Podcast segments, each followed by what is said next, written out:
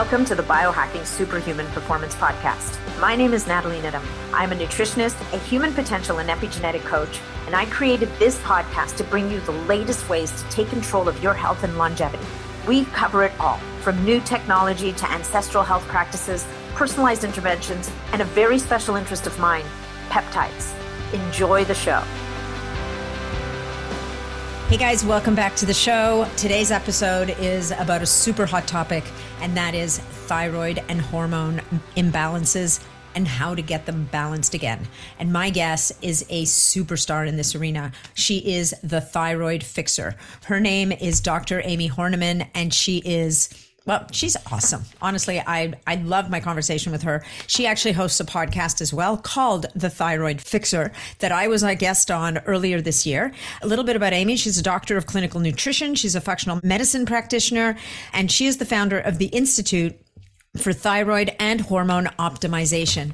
And like so many people in the health space, when she wasn't able to find what she needed for her patients, she went out and created it. So she's got an entire line of supplements, and some of them have really unique ingredients that you're going to have a hard time finding anywhere, else. One of those we talk about here, and that is T2. We all talk about T3, we all talk about T4, but not very many people talk about T2. So enjoy the episode.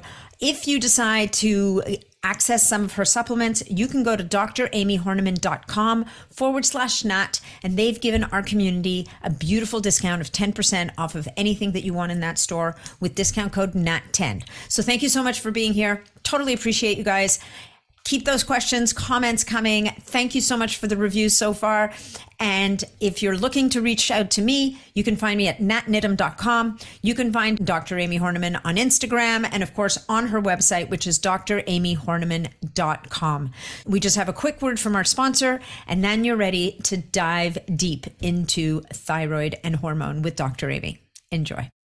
Hey, folks, just a quick minute to thank our sponsor for this episode, Oxford Healthspan, makers of Primeadine, the only spermidine supplement that I personally use and recommend to my clients and family. Spermidine has earned a permanent spot on my longevity stack. Research has shown that spermidine positively impacts six of the nine hallmarks of aging, including protecting your DNA from damage as you age. Regular users also experience visible results after just one to three months, including better hair, skin, nails, and deeper sleep. I choose Primeadine because it is the only spermidine supplement on the market that is free of any additives or excipients, while including a prebiotic to feed your own bacteria to make more of your own spermidine. And now, Primeadine also has a gluten free version. To try Primeadine, go to primeadine.com and use discount code BIONAT15 to save 15% off your purchase. And now let's get back to the episode.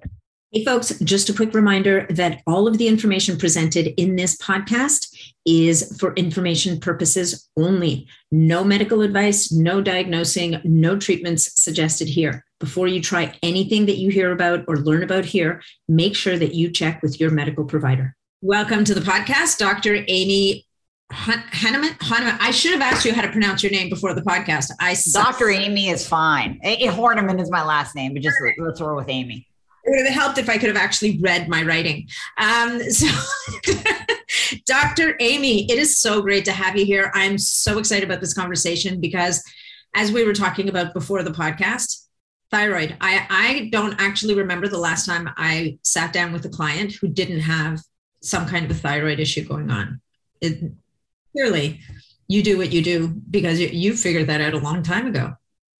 It's it's pretty prevalent. It really is, and there are so many. I'll, I'll say women, people, but it mainly affects women walking around undiagnosed, and they're suffering with these symptoms, and they have no idea why.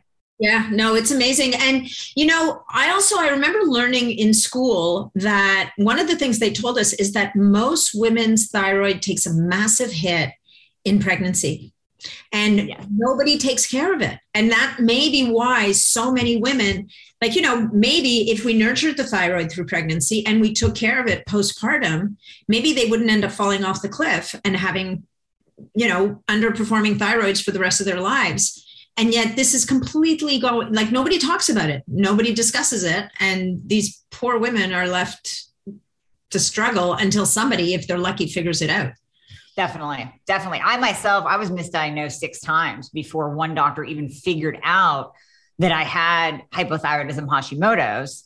And then from there, we could get into the treatment protocols. The treatment didn't work because they went with their standard of care.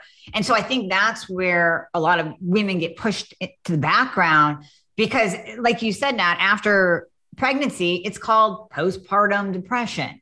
Well, yeah. no, it's not. Your thyroid's a mess, or you just turned on that autoimmune switch for Hashimoto's because pregnancy is a stressor on the body. So, any kind of stressor, perimenopause, menopause, any kind of hormonal shift, we can see a lot of thyroid problems express themselves. And when we get all of these symptoms of weight gain and fatigue and hair falling out, and they can't poop every day, and they can't think, and they think they're getting early al- Alzheimer's, yes. it's really just the thyroid and depression and depression yeah.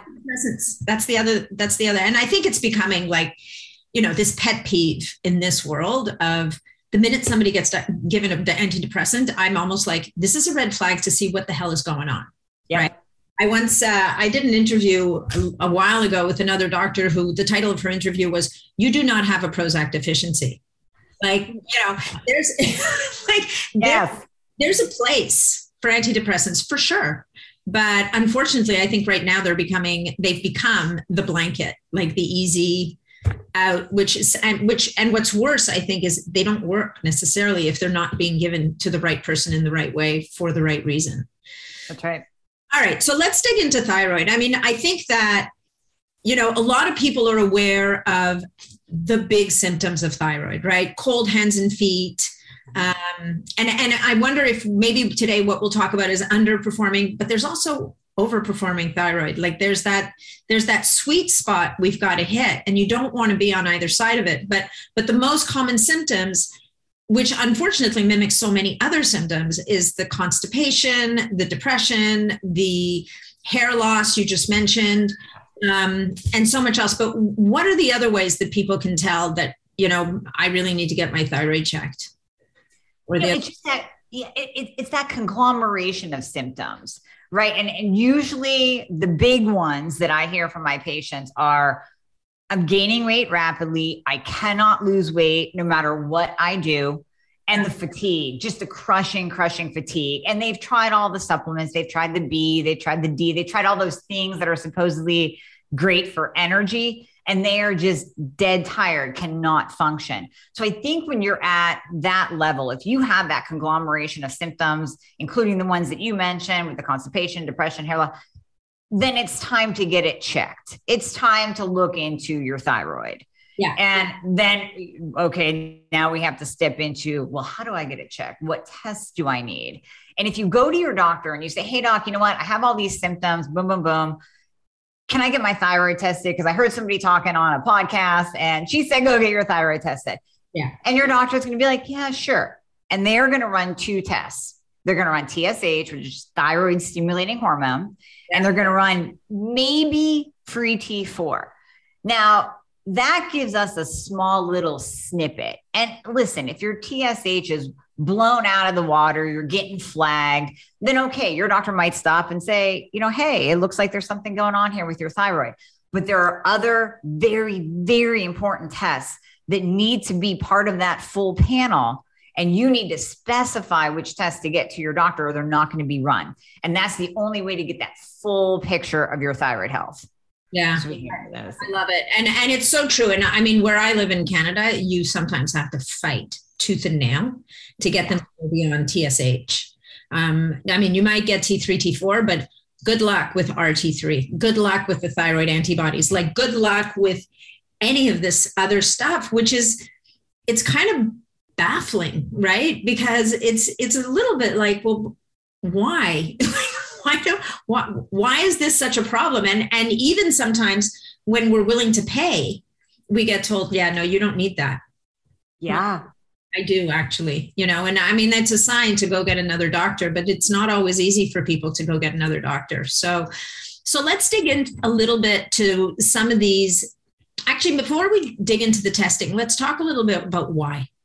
Why thyroid such a nightmare right now? Like, why is it that so many people, whether they realize it or not, are suffering with with thyroid issues? Like, do you Do you know? Because like I'm sitting there going like there's something real. Is it the water? And it could be the water. It could be the water too. Yeah.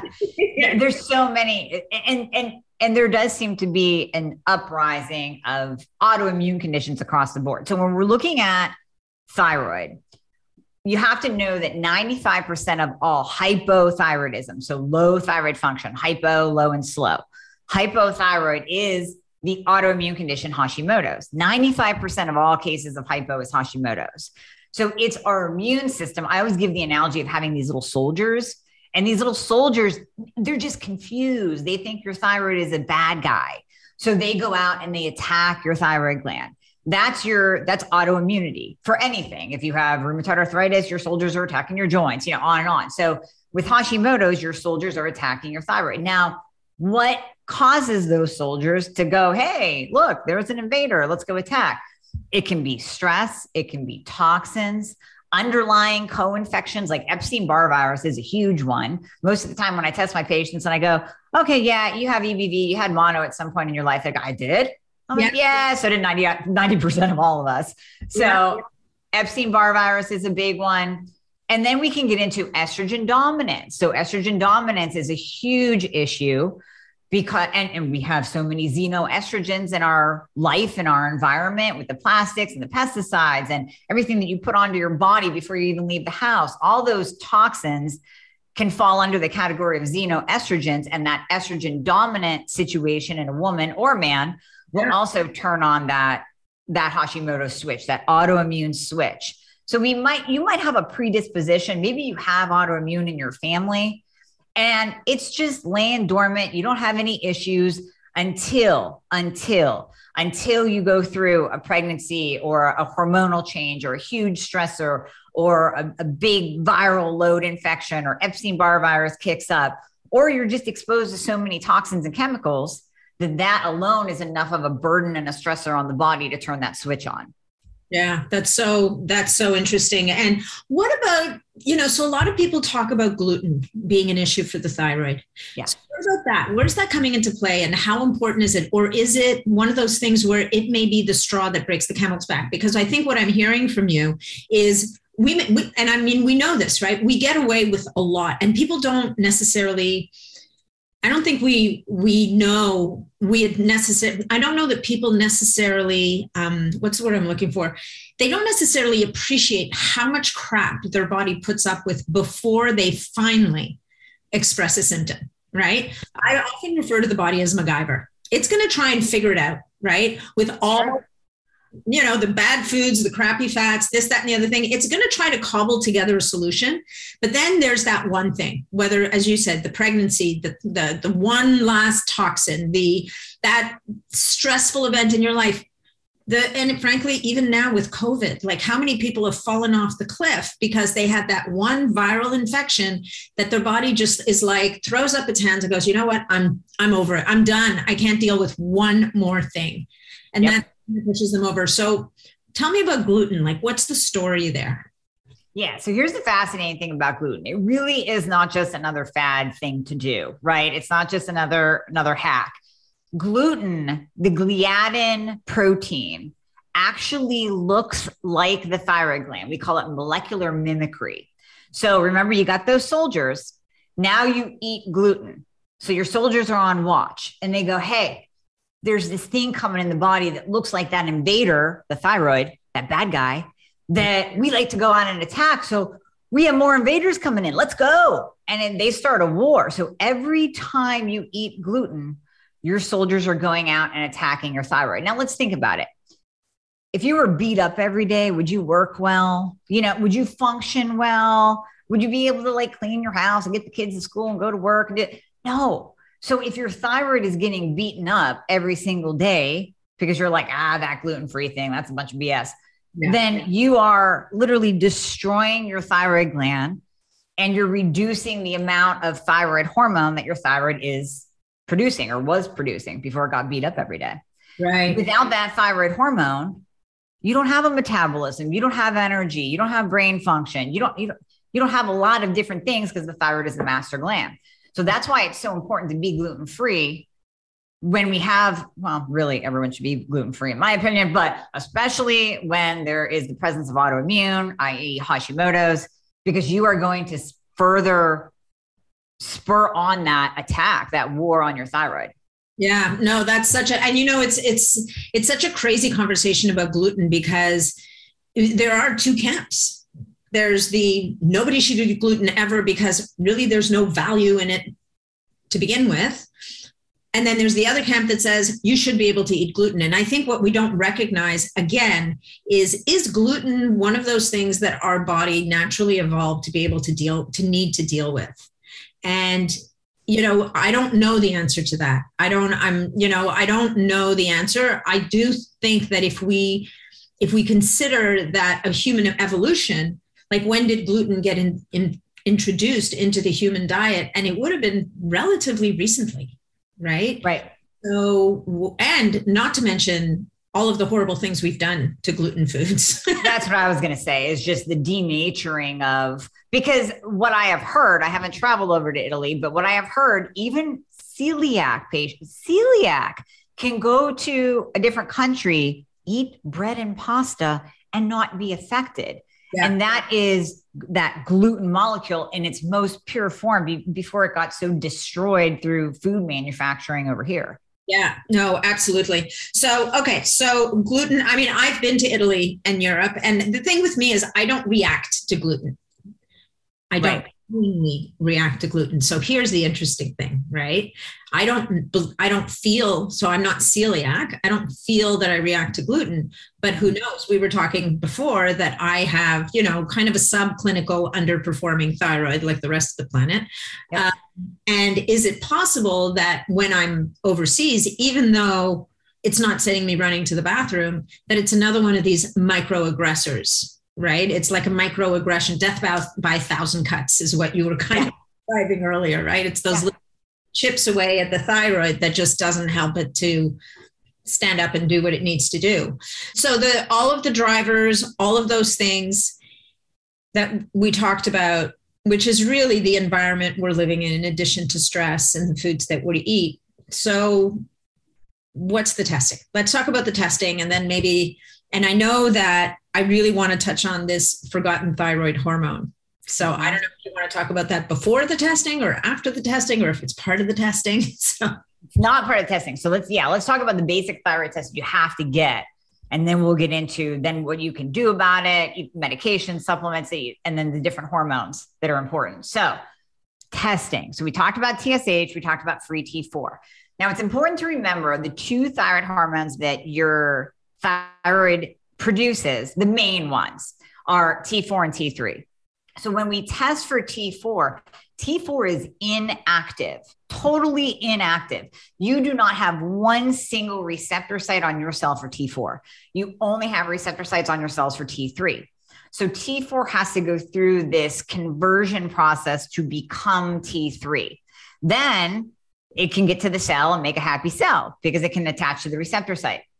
So we want to test for free T3, that free unbound, ready to be converted T, I'm sorry, free T4, ready to be converted. And we want to test for free T3, which is the active thyroid hormone. How much do you actually have in your system that can get to the cell? So free T4 and free T3 are the two most important. You can get the totals of those two, total T4, total T3. They're helpful, but I really like to look at the free form of that. Then we go on to reverse T3, which I know you guys in Canada, man, you got to beg for that. You got to pay for it yourself if you can, like you said. Like, my God, reverse T3 is so hard to get. And yet it's so vital. Reverse T3 is the anti thyroid hormone. Mm-hmm. It is built into us for a survival mechanism. Like we want it there, right? I, we want it there. If you're laying in the ICU, the ER, your reverse T3 is going to go up because our bodies are so smart. The body knows that as you're laying there trying to survive, you don't need to burn fat. You don't need to have energy. You don't need to go run a race. You don't need to even grow your hair. You just need to live. So reverse T3 goes up in order to shut all body functions down. So when reverse T3 is high and we're walking around, well, that sucks yeah. you know we're in survival mode right so extreme stress can drive up reverse T3. Yes. And with that stressor could be physical, it could be emotional, it could be any it could be chemical. It's all of what we've been talking about all along is what could drive that RT3 to be high. Now, okay, cool. Yeah. So we have those, and then the antibodies. We got to throw in the antibodies because we want to test to see if you have Hashimoto's. So you want thyroid peroxidase and thyroglobulin. Those are the two antibodies. And I can't tell you how many times I've seen testing where doctors only test one. Just remember that you have two, just two antibodies to test for Hashi. Yeah, yeah, yeah, because it's only half the story, and then off you go thinking you're fine, and you're not. So let's let's before we move ahead, let's talk a little bit about the chain of command because some of the things that people have been told is if your adrenals are pooched, they're going to drag down your thyroid. And I think again, it's in response. The thyroid's like, well, we can't be running full steam ahead if we know basically the body's like, leave no man behind. And if adrenals can't keep up, then the thyroid's going to be like, okay, we got to pull back and if the thyroid is down is the are the adrenals also like i mean is that a double feedback loop kind of thing? Or because we have the adrenals and the thyroid we've got the hypothalamus that gets involved here because it's the one sending the signal to the pituitary gland which is in turn sending the signal to ts via tsh to the thyroid. So yep you can you can un- unravel that little mess I just presented you. Yeah, yeah, yeah. So we said before that T3 is the active thyroid hormone. T3 needs cortisol, cortisol needs T3. So you know we we tend to demonize cortisol a lot, like oh I have high cortisol. Well, let's make sure that you do first. But cortisol is needed for life. Like we don't want you to have bottom that cortisol. That's not a good scenario whatsoever. So when T3 is in the right amounts, whether you're taking a medication that contains T3, you're taking T3 itself, you're, you're taking T2 that can convert to T3, or your thyroid is just healthy and it's producing its own amount of T3 that is great. Then proper cortisol production can happen because the adrenals, they're like, okay, there's good signaling. We're okay. We're going to produce, you know, a little bit higher cortisol in the morning. It's gradually going to go down throughout the day as we look at that cortisol curve. But the problem is when there's not enough T3, the adrenals can do one of two things. Either they pump out more cortisol because it's like, wait a minute, there's not enough active thyroid hormone here. This person has no energy. They can't even run. Maybe if we pump out more cortisol, it'll bump up T3. And then over time, that's when we see the cortisol drop down because it can only pump out so much. Right. You know, your body eventually goes, all right, enough is enough here. What's going on? So then eventually, without enough T3, cortisol then starts to drop low. Now, the nice thing is when we start to treat a low T3 situation, a hypothyroid situation, not optimized, then we see cortisol start to respond. So I'll have patients that have maybe that low cortisol in the morning and then they're good through the day. I go, okay, well, we're just going to dose your thyroid medication right at this time so that that T3 comes in and gives a little bump to the cortisol. Now your cortisol goes into the right arena where we like to see it when we test it and now you're good. So we can use T3 to increase low cortisol, but we have to make sure that the thyroid is functioning well, or the adrenals will eventually overproduce and then underproduce. Right. You're going to have so much fun with my labs. I think the last time I ran a Dutch, my cortisol was a flat line, which is, oh. but, but you know what's weird about that? And, and I want to talk about this a little bit too. What about people who are kind of asymptomatic? Like I I mean, I mean, look, every I would love to drop a few pounds on my own. I have peptides for that. Yeah, yeah. But you know, I'm hacking into my system. I shouldn't need peptides to drop a few pounds. So, but my cortisol is super low, but I'm not tired. If anything, okay.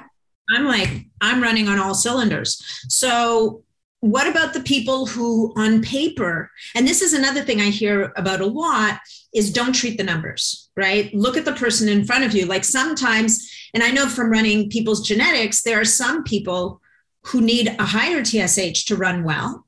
And then mm-hmm. there's other people who actually function genetically, seem to function better at a lower TSH. And some yep. Predisposed to be better converters of T4 to T3, and other people, yeah, not so much. That pathway is not super optimized. So yep you know, for you, what have you seen like in, in terms of that stuff? Like the person sitting in front of you and then looking at the labs going, hmm, okay, is it just that I'm going to fall off a cliff one day? or, right. You know, how do you feel are those four words that are just not said enough in the medical system, no matter what medical system you're in? Your, your provider, your practitioner, whoever you're working with should be asking you, How do you feel? Because that really gives us insight into which direction we have to look and what we have to do with you to truly optimize you. Do we have to optimize your thyroid? Do we have to look at your sex hormones, which you probably should, anyways? You know, insulin, all of that, cofactors, nutrients, iodine. So we want to look, we always want to ask that person, How do you feel? So that's a that's a big big, big question that should always be asked. Huge. Then we pair that up with your labs. Then I can go, okay, well, Nat, you know what? Your, your free T3 is not optimal. Uh, your reverse T3 is a little bit elevated. It's starting to climb. So that now matches up with what you're telling me over here of just, I just need to lose a couple pounds. Like my energy's good, but maybe I need to lose a couple pounds.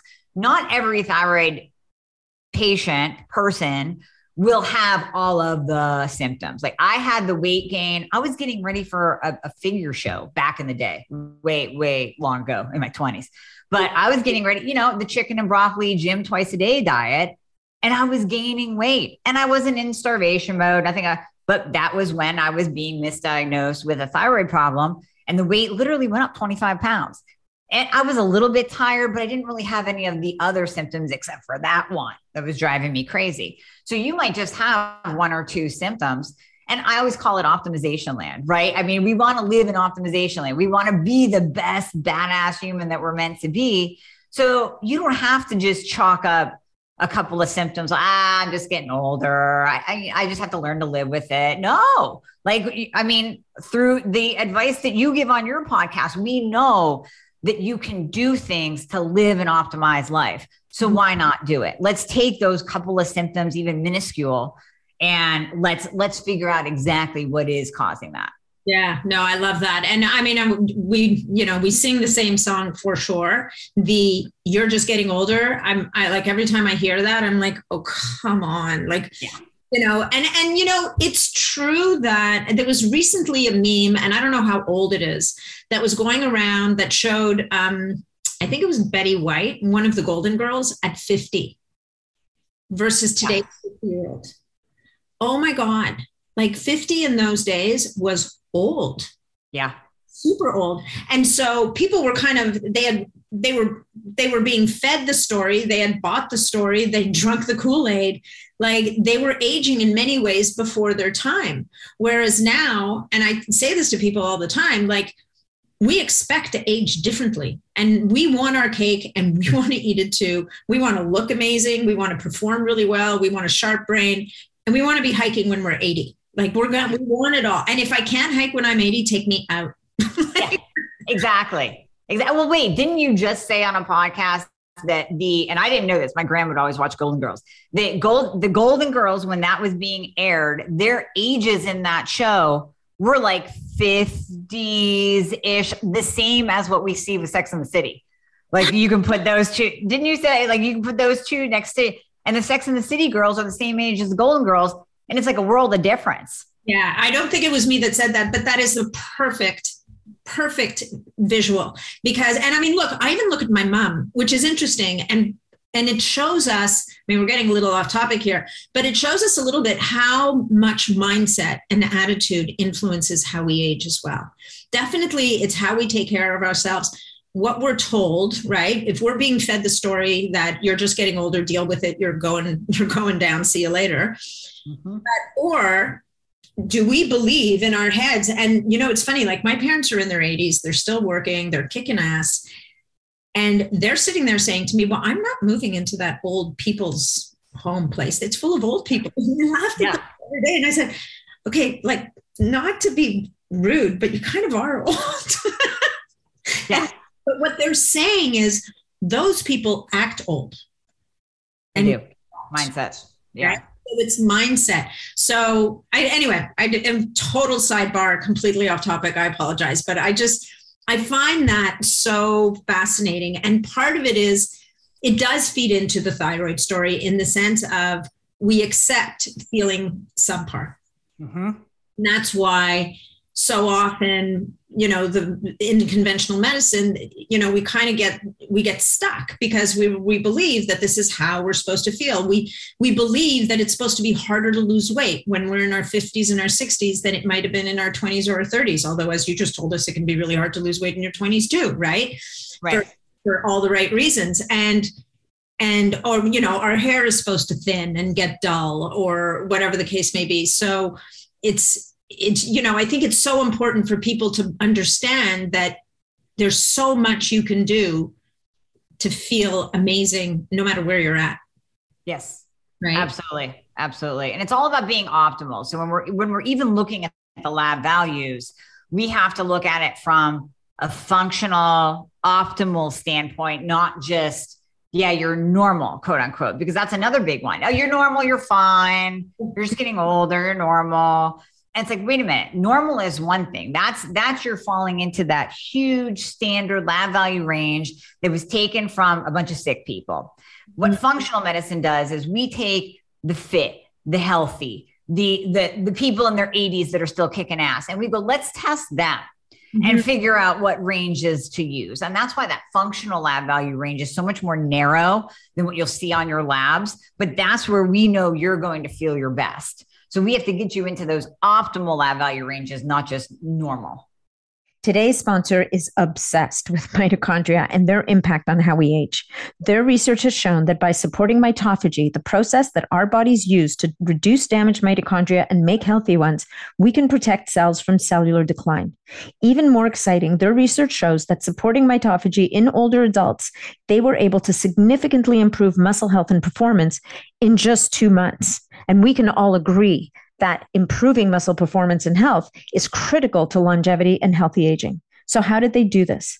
10 years of research by the folks at Timeline Nutrition has resulted in the discovery of urolithin A, the active compound in MitoPure, a revolutionary supplement offered to you in three different forms that gives you a therapeutic dose of urolithin A a delicious vanilla protein shake, my personal favorite, a berry powder you can add to yogurt and smoothies, or convenient capsules for travel. I personally love the three month trial that allowed me to try all three of these. Within just two months, I could feel my gym workouts getting easier and my body responding to the effects of those healthier mitochondria. To try MitoPure for yourself, just go to timelinenutrition.com forward slash NAT10 and use code NAT10 to save 10% off your order. And now let's get back to the show. And I know that there's variation here of where people, different people will function well. But, you know, can you, are you able to share with the audience a little bit of what should we be looking for on a TSH, a free T3, T4? You know, what, you know, on RT3, what is a danger sign kind of thing? I mean, we don't want any of the thyroid antibodies, is my my guess here. Right. Right. Uh, you want those at zero. Yep we give are you able to give people still going to be a range like not everybody's going to be at the right the same place Yep, absolutely. So TSH is pretty standard no matter what country you're in. So we can say TSH less than a two is optimal. And now there are some functional practitioners that don't like it suppressed, but if we look at the, the basic physiology of the body, if I'm treating your thyroid and we're getting you optimized and I give you any kind of NDT medication, like Nat, you said you're on NDT. I bet even if you're on a small dose, we look at your TSH, it's going to go down. It's it's suppressed because of that HPT feedback system. You know, the hypothalamus talks to the pituitary, pituitary talks to the thyroid. And it just says, like, hey, all right, we're good here. There's no thyroid hormone. So it lowers TSH. So we really like that lower. TSH is that only one of the only tests where high means low. So as your TSH starts to climb, climb, climb, your thyroid is going lower and slower. It's yeah. it's it's it's getting more into that hypo state. Then when we look at free T4 and free T3, those lab value ranges can vary with even amongst the different labs in the US, let alone different countries. So the way to go about that is for the free T4, and this kind of gets into different scenarios, but free T4, we want almost mid range, maybe a little up.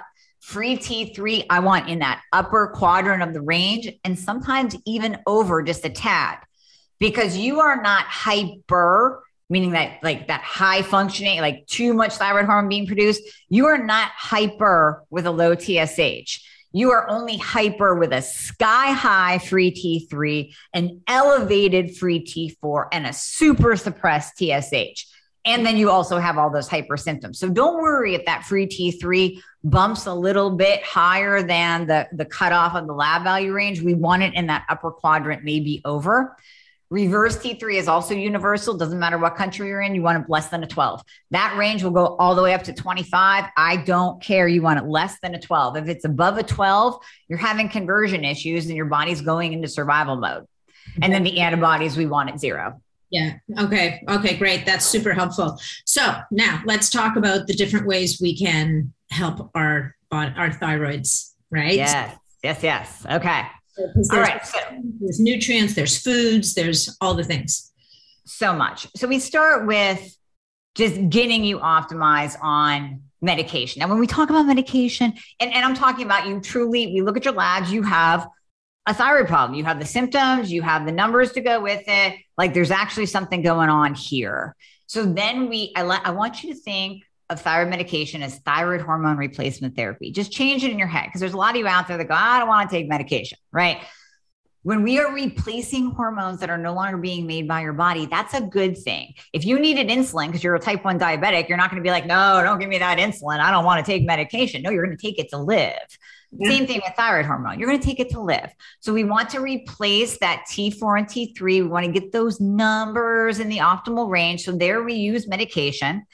And in addition, in order to maybe even just keep you on the lowest dose possible so that we don't have you on a sky high dose of medication or thyroid hormone replacement therapy, then we can use things like T2. That's the forgotten thyroid hormone. That is in supplement form. And I'll tell you, I'll, dive into a little bit more about T2. We'll dive into more about iodine because I, low iodine levels increase reverse T3.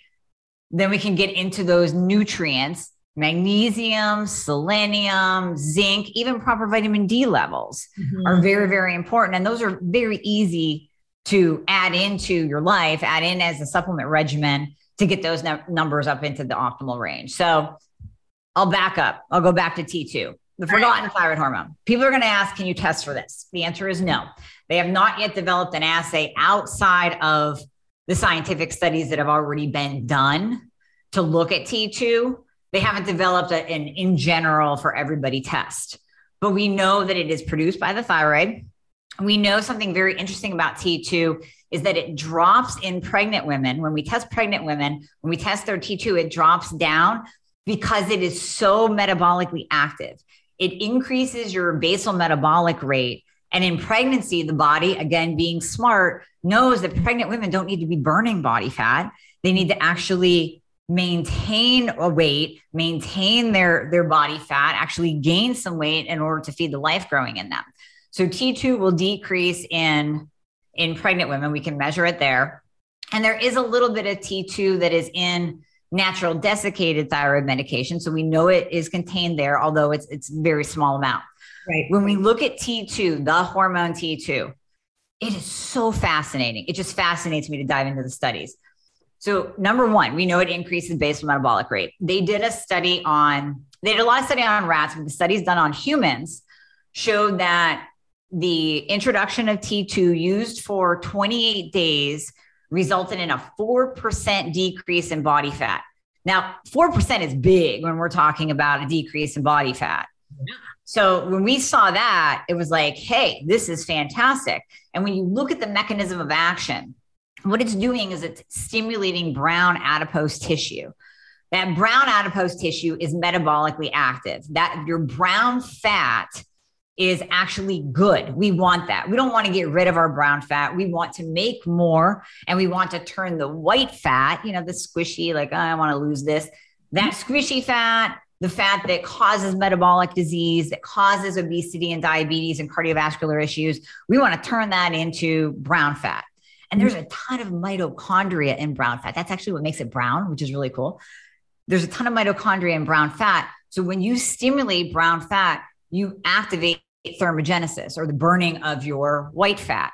Yeah. So the basal metabolic rate goes up with the administration of T2 without any thyromimetic effects, meaning you will not see your numbers change. And we don't want them to change because we don't want your doctor going like, "Hey, what's going on here? Your TSH is suppressed and and oh, it looks like you're hyperthyroid." No.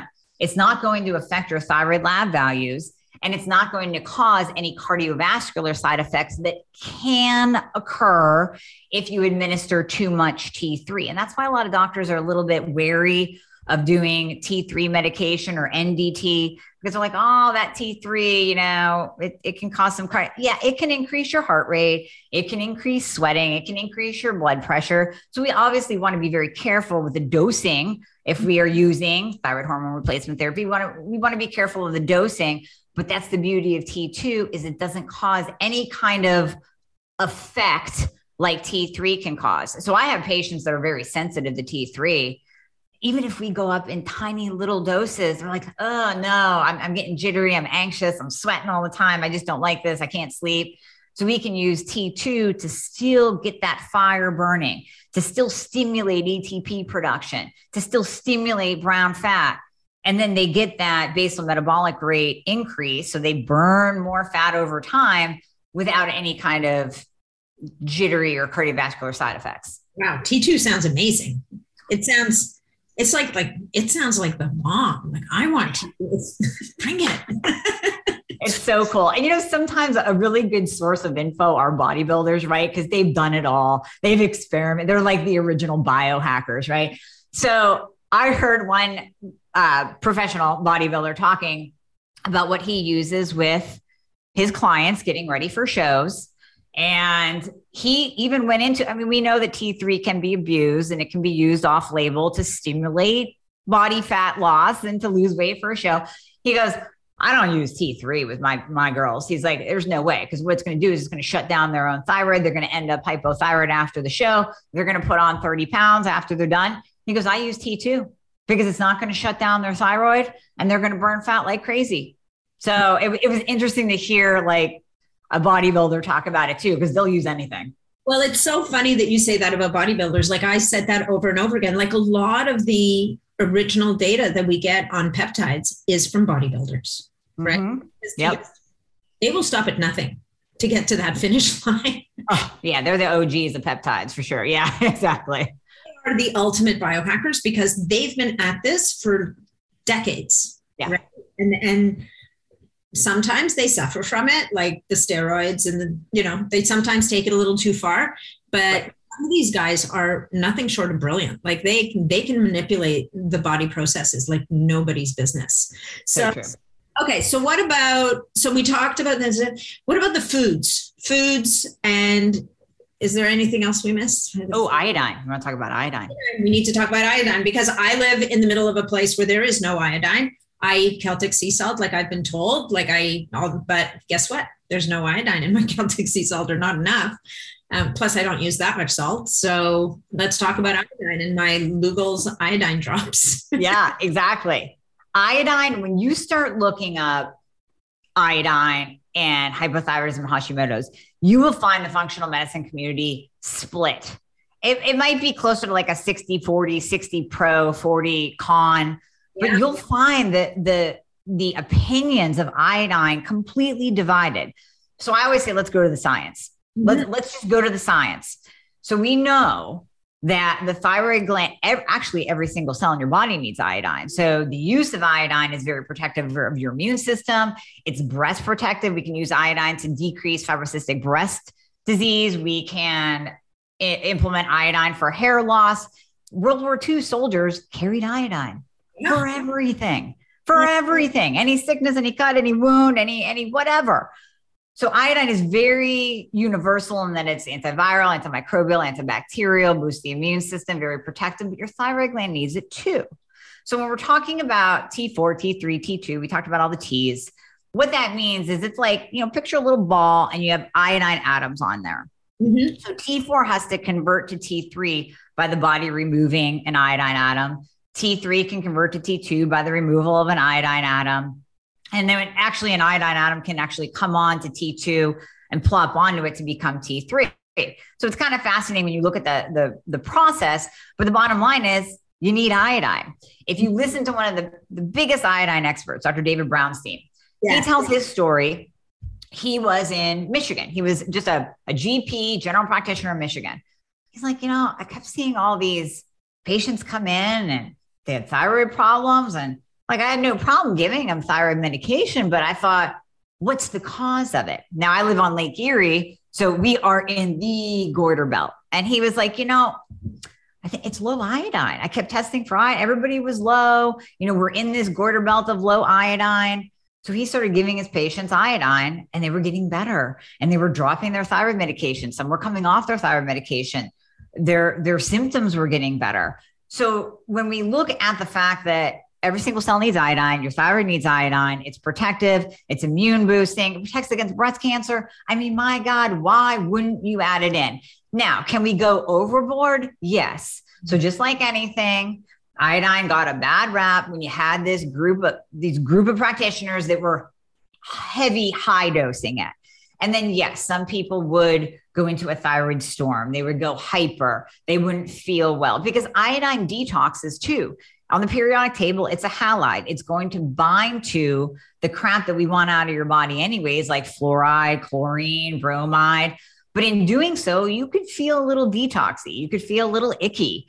Mm-hmm. and and people weren't liking that. And then that's they got into this no iodine is bad kind of scenario way of thinking and it's just not when you look at the science it is so vital for every function in your body Wow. So so iodine. So interestingly enough, I so with fluor, you it's mentioned that it's interesting. You mentioned the other hal, halides, the bromine, the fluoride, uh, the chlorine, like all of the enes. Um, yep because these do present a problem. So, like for example, my husband's a swimmer, right? So, yeah. Men's pickled in chlorine. Yeah. Even people who are switching over to bromine, they think, "Oh my God, it's so much better than chlorine," and it kind of is, but it's not because right. we're going to absorb these things through our skin. And they're going to end up displacing iodine. But now, by reintroducing iodine, is it going to bump those guys out? Yeah. Yeah. So have your husband take iodine because it's going to help with his toxic burden of, of chlorine in his body. Right, right. Okay, that's interesting. I was I, I was under the impression that fluoride and chlorine and bromine were strong, like they had a stronger bond, and so they were displacing the iodine. But it's really, I guess, it's more of a case of the body hates a vacuum, and if it doesn't have iodine, it's going to go to the next best thing. It's a little bit like fats in the cell membrane. If it doesn't have healthy fats, it'll use what you give it. Then you end up with stiff, dysfunctional membranes because the, right. the wrong fats are incorporated. Right, exactly. And those those halides that you mentioned, they are all toxic to the thyroid. Oh, yeah. So when overexposure occurs to those, the you know chlorine and I mean we did fluoride tablets as a kid. Oh my god. So when overexposure occurs, then iodine is going to drop. And now we, that's another root cause of increased thyroid conditions is just exposure to the halides too. Well, and fluoride in the water. I mean, I, I still like, I shake my head. I just don't understand. Like it, it drives me a little bonkers. So, so about the Lugol's iodine, right? So these are iodine drops. They're dark, dark brown one of the things I've been doing lately, and you know, the first time I did the test, so it's the test, and you drop four drops of this dark brown liquid on your arm. You rub it into the arm, it leaves the inside of your forearm looking orangey brown. My fingers will be orangey brown. And the idea is you do this at night, and if you wake up in the morning and it's and it's gone, it tells you that you need more iodine. And if you're still stained, then your body didn't kind of uptake it as efficiently. You don't need it as badly. Well, I can tell you my iodine disappears within the hour. yeah. So take it orally too. So drop it in a little shot glass. It's going to taste like you're drinking a band-aid. Put a little bit of sea salt in there and just just slam it down do a chaser. But take it orally a couple times a day and then just gradually kind of increase your dose. You don't want to take too much too fast. Yeah. But maybe you start off with two drops, four drops and then you ride that out for a week or two. And then maybe you go up to six drops, eight drops. And you'll kind of know there was one time I squirted too much out and I went, ah, that's all right. I'll just take it. And I was kind of like a kid on candy, like too many cups of coffee. So you yeah. know if, if you hit a dose where you're like, eh, I was a little bit amped up today, then just back off to your last dose. And so is the arm test valid though? So then would I over time, as my body kind of loads up with the iodine, would I see that brown stain stay longer when I, do it? Like, how accurate is that test really? I've always wanted to ask a thyroid doctor. Like, is it myth? Is it reality? Like, what's the scoop? Everything I have heard says that it's not that accurate. Uh, now, I was interviewing a gentleman that does hair mineral analysis, and you know, I mean, sometimes when you interview someone, they they say that one thing and it sticks, and you're like, hmm, that's it. He go, I go, well, do you test for iodine? He goes, you know, we don't test since every single cell needs it why test? Just take it. I'm like, oh, yeah, good point. So, yeah. You know, I mean, you can test, you could even do, I mean, there's so many arguments of, about the validity of testing, whether you do a provocation test, a 24 hour urine catch, um, blood, it, it, the, the arm test. I mean, there's, there's so much argument as to even just the validity of iodine testing that it's like, just take it. Right. And if you get, if you get twitchy, back off. Yeah back off. You can take some vitamin C too. And that's where the importance of salt is. So uh, even as you're first starting taking iodine, use more of that real salt, the Celtic sea salt. Use more of that because that's actually helping the iodine to bind to the toxins and excrete it out your body. Okay. No, that's really interesting. And it's interesting with the salt, like, you know, it's interesting about the HTMA because those guys, what I love about hair tissue mineral analysis um, practitioners is they never look at one thing. They're always looking at ratios. And it's yeah. that I think it's the thing that it's one of those, it's a bit like all this stuff you're th- talking about thyroid. Like it's not just one thing. And in HTMA, it's never is your calcium too high or your magnesium too high or your zinc or your copper. It's what are the ratios? Because sometimes high magnesium really means that you're low but it's just that you're too high in something else that's displacing it like it's it's actually really complex i yeah. Am an htma specialist myself and she had this great certification course to become an htma specialist and she goes nat like why don't you take the course and i'm like yeah no i'm going to just refer people to you and leave that you know that's your zone of genius i'm all good Same. I'm the same way. I'm like, I don't have the brain capacity to learn that testing at all. That is, you're right. They are like geniuses on how they piece that together. Super complex, right? So, all right. So, where do I mean, I have so many other questions. So, let me quick fire a couple of other questions to you. And then we don't have that much time left. So, I want to make sure that we've hit all the points that you really wanted to hit because I know you've also got really amazing thyroid supplements that you've developed in you know in in a vacuum like when you're not as a practitioner when you're not seeing what you need this yep. is when we get the most amazing supplements right from people like you who are in this space who live eat and breathe it and go look we are not seeing what we need so i'm i'm going to create it right yep. but two questions for you fasting and thyroid and cold exposure and thyroid mm-hmm. okay so fasting and thyroid remember so I always tell my patients do intuitive fasting. If you wake up and you're not hungry, don't eat. If you wake up and you're like, wow, why am I so hungry? It's only 7 a.m. This is crazy. That's not a day to fast. Go ahead and eat. Make that a non-fasting day. You don't want to force a fast. And and listen, we're type A's. We can easily get down that rabbit hole of like, today I'm going to do a 24 hour fast no matter what. And that's just not good. That's a stressor on the body. So we talked earlier about stressors turning on that autoimmune switch. Any kind of stressor is going to affect cortisol, which then we tied together with the T3 and thyroid function. So you don't want to put an undue stress on your body just to achieve some biohack goal. And fasting is one of those that it, it can be dicey. Now, does it have a tremendous amount of benefits? Absolutely. With thyroid, uh, any kind of thyroid condition, I normally see insulin resistance with that. So mm-hmm. we know that fasting helps with insulin resistance. It helps lower the insulin, which high insulin will increase reverse T3. We don't want that. So yeah, fasting can have its absolute benefits. Put it in, really tune in and listen to your body. Listen to those hunger signals. Ask yourself, is this hunger or habit? Because if you're just getting up and eating breakfast because you did it for the, you know, 40 years of your life, then, then that's probably not a good thing. Maybe you do want to actually try some intermittent fasting to take calm your digestion, take down that insulin, let everything chill out and work better, but you don't want to force it. So there's a fine line there with fasting and the thyroid for sure. Cold exposure, love it. But love it. It's another thing that activates brown adipose tissue. So we were talking T2 earlier.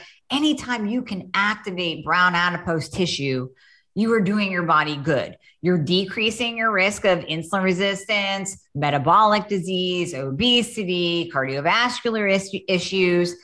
And then you're just giving your body that really quick cold stress that that just, I mean, it protects your brain, it decreases your risk of Alzheimer's. Alzheimer's is tied to insulin. I mean, it just has so many benefits. Yeah. So I, am a huge fan. I say do it, go for it. It's only going to help. It's not going to hurt. It's only going to help. Okay, good. Well, you know, one one thing on the cold exposure. Did you ever read Tim Ferriss's The Four Hour Body book? No, I didn't. Okay, so he talks, and Tim Ferriss is all about, or at least at that time, I haven't, I haven't dug into his stuff in a while, but he was all about at the time. What's the least I can do of one thing to get the most benefit, right? What's what's the minimum effective dose?